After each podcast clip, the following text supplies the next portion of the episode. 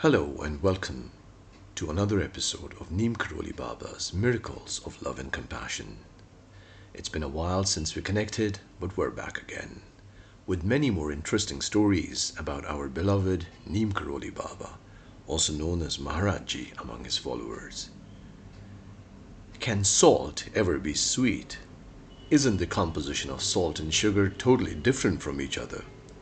Well, turns out every time a poor devotee offered Neem Karoli Baba Indian flatbread or roti with noon or salt, which in India is known to be a poor man's dish, he would exclaim in joy and delight, saying how sweet the salty combination tasted and how it was way better than the sweetest nectar ever. Why did Maharajji do such a strange thing? Long story short, because Maharajji always rose above the material taste of the food offered to him and cherished the simplicity, affection, devotion, and faith of his devotees who offered him the simple food. On the other hand, if an opulent follower would try to impress Maharajji by offering a plate full of 56 different types of delicacies, known as chappan bhog in India, which is generally offered to gods and saintly people, he would simply reject it. That's because the offering was made out of show off, arrogance, and a desire to be recognized by him. He was well aware of the fact that opulent offerings lacked simplicity and the nectar of love.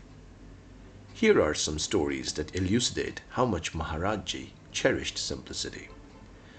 When Maharajji first went to the hill station of Kainchi Dham in the Himalayan state of Uttarakhand in India, a place where his famous ashram and temple is situated now, he visited the home of a devotee called Purnanand Tiwari.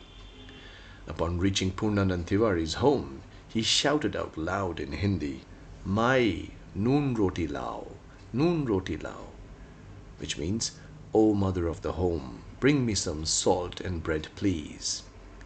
When that was offered to him, he praised the simple food to no end, describing how sweet, delicious, and divine it tasted. Likewise, once he was traveling with a devotee known as Jivan Baba. Jivan Baba was driving his cycle rickshaw and Maharajji was sitting on it. They both had a fulfilling meal before they began their journey. However, Maharajji suddenly asked Jivan Baba to stop at a poor old woman's hut which was nearby. He called out to the old woman and demanded he be fed noon roti or salt with bread. The old woman, embarrassed of her poverty and with tears in her eyes, offered noon roti to Maharajji. She was ashamed because that's all she could have afforded that day, and at first thought Maharajji was mocking her poverty. But Maharajji ate it all up with the glee and delight of a little child. He then embraced the old woman and said in Hindi, Ahaha, Ananda Gya Mai, Ananda Gya, which means, Oh wow, mother, I loved and enjoyed every bit of it. The old woman's tears of embarrassment changed into tears of joy. How lucky she was to have fed Maharajji in her own home and with her own hands. Many would have given millions to have that experience. In my humble opinion, the old woman was richer than the richest of all mortal beings just because she received the infinite wealth of Maharajji's love and affection in her own home. Similarly, once when Maharajji visited Mukunda or Prakash Chandra Joshi's home in Allahabad, he demanded for basi roti or stale bread, that is, roti that was made in the morning. Maharajji knew beforehand that Mukunda's home only had stale bread that day. Hundreds of devotees had earlier wanted to feed him the choicest of Indian delicacies, but he had declined he went straight to Mukunda's home to enjoy his fill of basi roti or stale bread. Needless to say, Mukunda was the happiest man on earth that day. There's another amazing story where the wealthy owner of a mill requested Maharajji to have lunch at his home. Maharajji agreed and visited his place.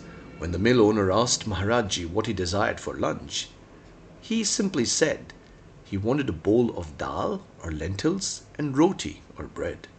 But the wealthy man ridiculed Maharajji's simple choice and behaved arrogantly. He asked his servants to make the most delicious dishes and sweets for lunch. Maharajji calmly said, Well then, let the dogs enjoy the meal. and no sooner had all the delicacies been prepared, some stray dogs ventured into the wealthy man's kitchen through an open door and started eating the food there. The arrogance of the wealthy mill owner was shattered then and there. Another rich man from Nainital offered Maharajji food in silver plates and golden bowls with dishes made from expensive dry fruits and ingredients. Maharajji instantly knew that it wasn't a plate of love, rather a plate of show off that was desperately seeking a sign of recognition or approval from him. So he took everything that was in that silver plate and poured it into another simple plate and mixed it all up in front of the wealthy man, as if indicating that all the food offered out of pride and a sense of seeking recognition was nothing but just a concoction of material ingredients.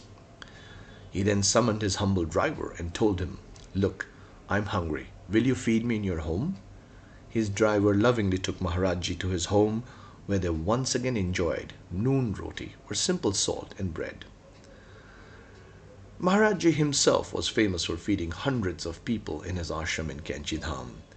Even when an ocean of people would visit his ashram, he would instruct everybody to be fed sumptuously with plates full of simple yet delicious puri and sabzi, which is fried Indian bread and a delicacy of Indian mixed vegetables.